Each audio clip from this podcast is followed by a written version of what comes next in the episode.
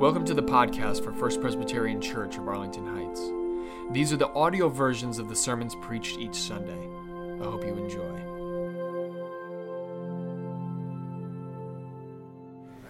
Our first scripture comes from the Gospel of John, chapter 15, verses 9 through 17. As the Father has loved me, so I loved you. Abide in my love. If you keep in my commandments, you will abide in my love, just as I have kept my Father's commandments and abide in his love.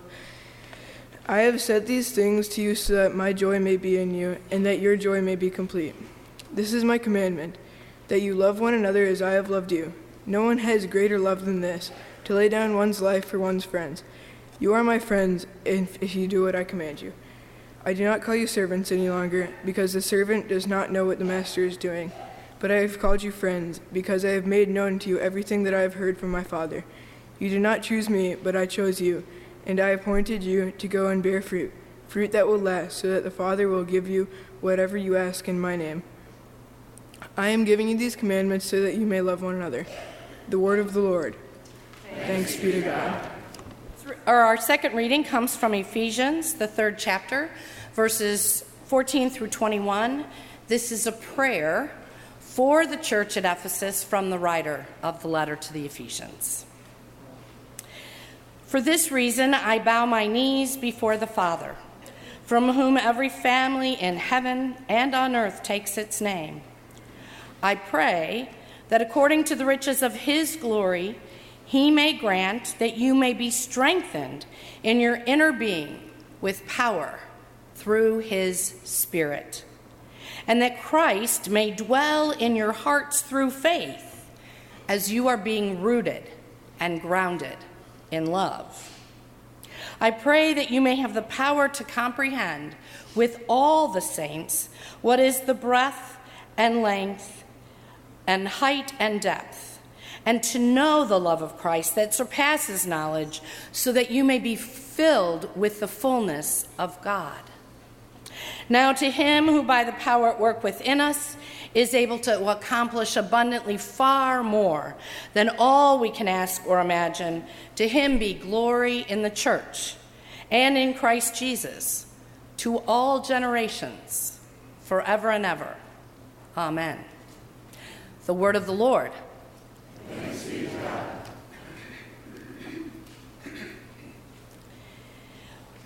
When my sisters and I were little girls, Every once in a while, my mom would buy a sweet potato at the Jewel. Now, that may not sound too unusual, except that we didn't eat sweet potatoes in our house.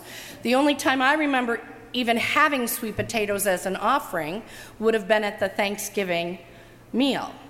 But my mother would buy this sweet potato and submerge about half of it in a glass of water and allow us to watch the sweet potato grow roots. We thought as little girls that this was positively magic. Most of the time, you don't get to see something grow roots. You see roots when a tree is upended in a horrible storm, or when you are digging in your garden and moving plants from place to place, but you don't get to see the roots actually growing, bursting forth. Now, I know Alex always has these really fancy visual aids, and mine are rather lame.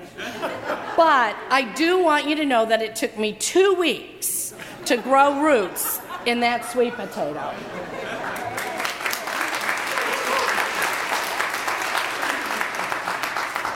Thank you.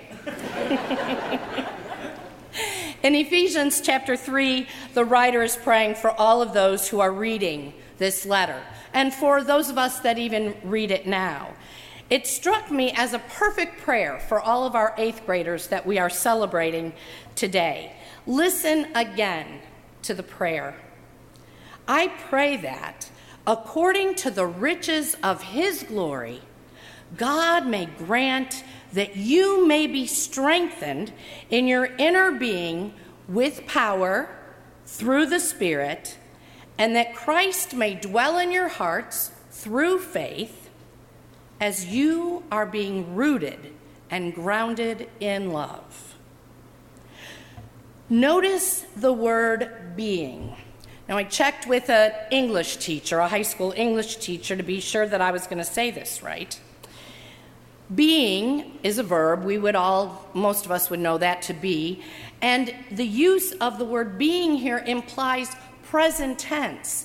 We are still being rooted and grounded in God's love.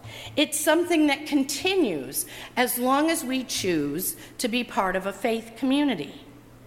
This is one of the reasons that we changed our confirmation program from a one year program to a three year program.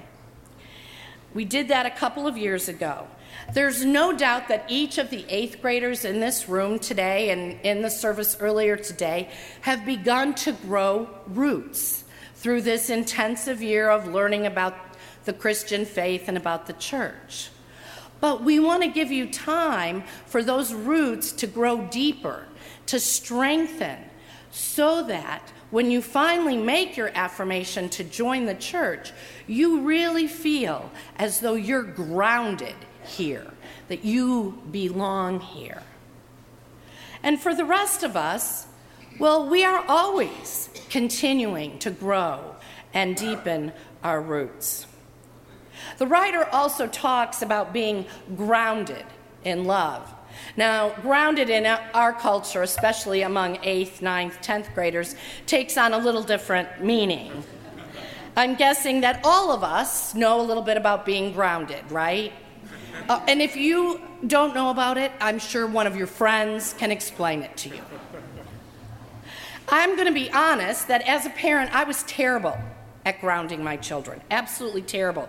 In fact, one time I was in the middle of giving my middle daughter a long speech about how inappropriate and unacceptable her behavior was and how she was probably going to be grounded for the rest of her life when she looked me in the eyes and said, Go ahead, Mom, ground me. You never remember anyway. yeah. So I'm not recommending that any of you eighth graders try that approach. However, I have to admit that my daughter was right. I would ground her, say for two weeks, and on the third day she'd ask for permission to go somewhere, and I'd give her the permission. And once she was out the door, I would be like, oh my gosh, she was supposed to be grounded. I don't think that was supposed to count. so, when she confronted me with the truth of my parenting skills, I decided maybe I should just stop grounding my children, or at least removing privileges in that way. Now, as I understand it, the point of grounding a child is to remind that child that there are certain behaviors that are acceptable and unacceptable. Grounding, when you use the word in terms of a punishment, is a way of putting a fence around a child that has perhaps lost sight of her boundaries. It's a way of making sure that your child has their feet planted firmly in the ground so that they don't forget who they are or what's expected of them.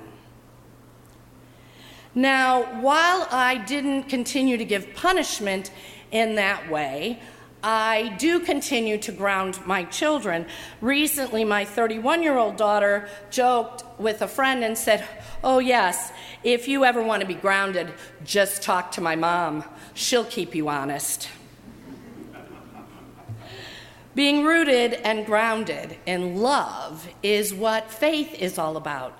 And it's, about, it's what it means to be part of a faith community.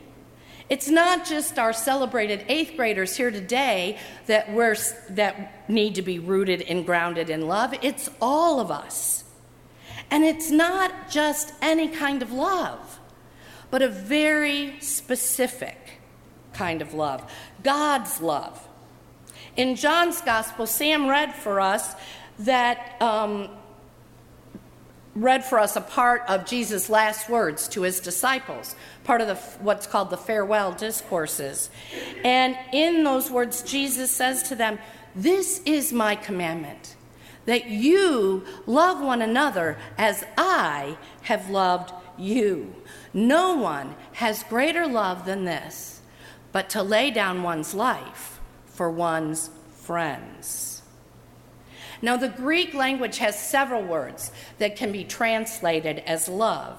In this particular passage, the word is agape, which translated into Latin is caritas, which translated then into English is the word charity.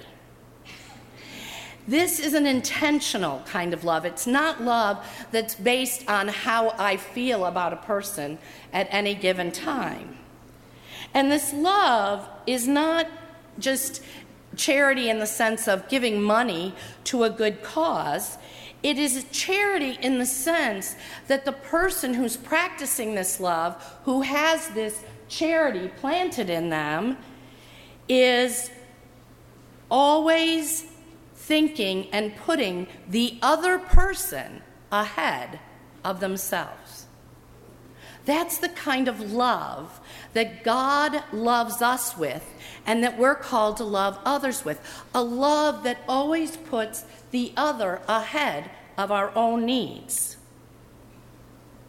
This kind of love has to do with an excellence of character an excellence of character. I want all of us to think about that for a minute because I would venture to say that excellence of character is not something we hear a lot about in today's culture. But this is exactly what God is building in us as we root ourselves in God's love an excellence of character. It's this kind of love that changes us. And then, as we're transformed and changed by this love, we can offer it to others. It will change others, and ultimately, it will change our world. When we love one another as we have been loved, we have a quality in our lives that doesn't that not everyone else has. This excellence of character means that we stand up for the one being bullied rather than being part of the bullying. The excellence of character means that we get the grade on our own merit rather than glancing over at another student's paper. This excellence of character, this kind of love means that when we tell our friend we'll come over to their house on Friday night, we show up at their house on Friday night, even if we heard later in the week that somebody else was having a party that sounded like more fun. It's a love that defines us and that defines the way we live and the way we move and the decisions that we make. And the best thing about this love is that it is completely limitless. There are no limits on this love because it is a love that comes from God. And as we have learned, all of us, God, God's love is unconditional and never ending. Never ending. So, the quality of love that comes to us from a gift as a gift from God is a love that is abundant. It's a love in which we can really sink our roots into, and so our roots can grow strong and deep.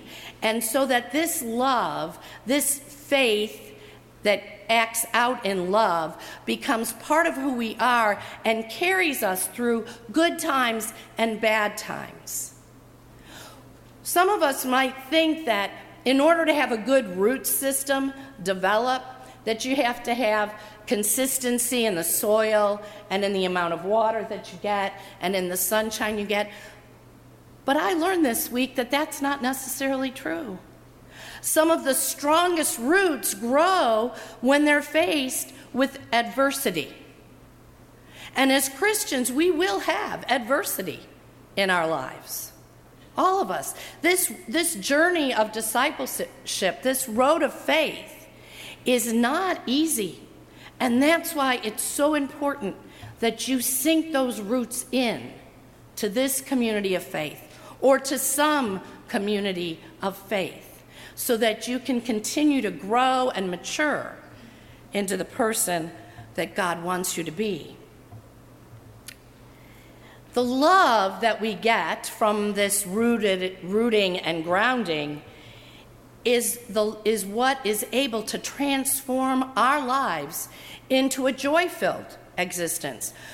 In John's gospel, Jesus also said, I've come that you might have life and might have it abundantly. How do we get the abundant life? We get it by rooting and grounding ourselves in God's love. Without rooting and, and grounding ourselves in that love, we won't have the joy filled existence that God really desires for us. This existence is what transforms us and transforms the people around us and even has the possibility of transforming our world. I know that at the age of 13 or 14, you're probably not thinking too much about your larger purpose in the world. You're probably mostly thinking, let's, let's just get today over with. and that's okay. We were all 13 and 14 once, and sometimes we even think that way at 60. I can still picture each of my children on their confirmation day, and it was a while ago. I can remember what they were wearing. I remember how their grandparents came for the weekend and how excited they were to have that family support, as so many of your grandparents are here today. And when we prayed with them, I started to cry, and I couldn't finish the prayer. Because in that moment, I knew beyond any doubt that God had these amazing, great things in store for them that God was putting a claim on their lives that would forever change who they would be as long as they allowed it.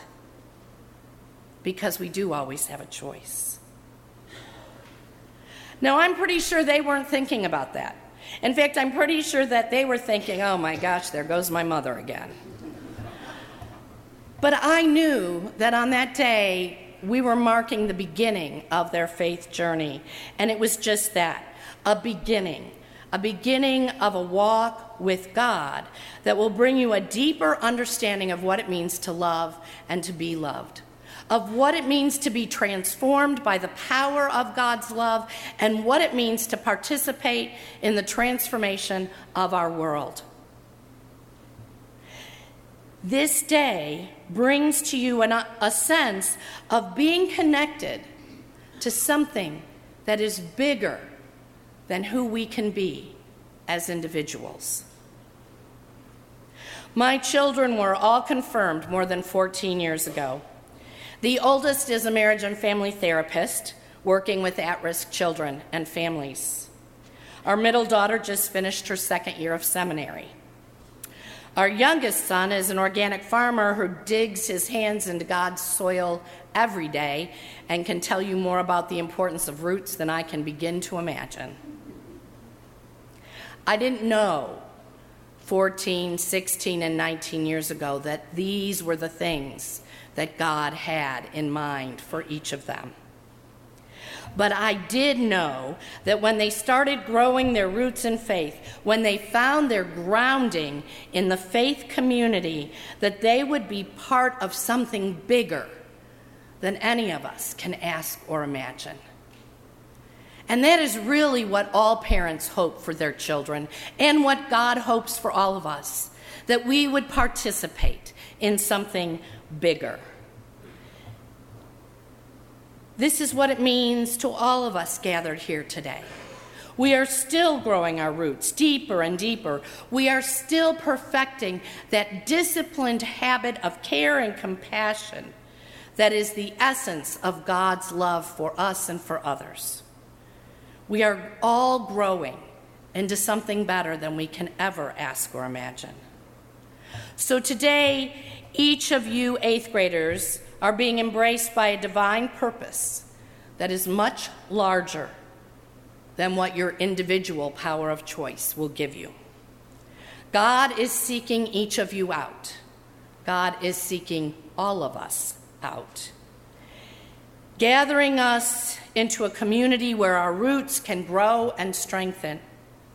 And God is also sending us out into a world where we can make a difference because of the love that we have known here. We are here today, all of us, because we want to grow into deeper and deeper joy. We want to live a life that answers all of Jesus' prayers and dreams for us and for our world. We are here because we are rooted and grounded in God's love and because we long to be ever more deeply rooted in that love.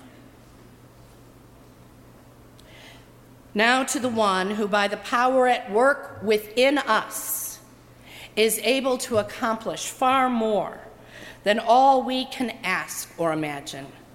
To him be the glory in the church and in Christ Jesus to all generations forever and ever. Amen. Thanks for listening. And if you want to learn more about First Presbyterian Church of Arlington Heights, please visit www.firstpresah.org for more information on service times, directions, and to learn more about the First Pres family of faith.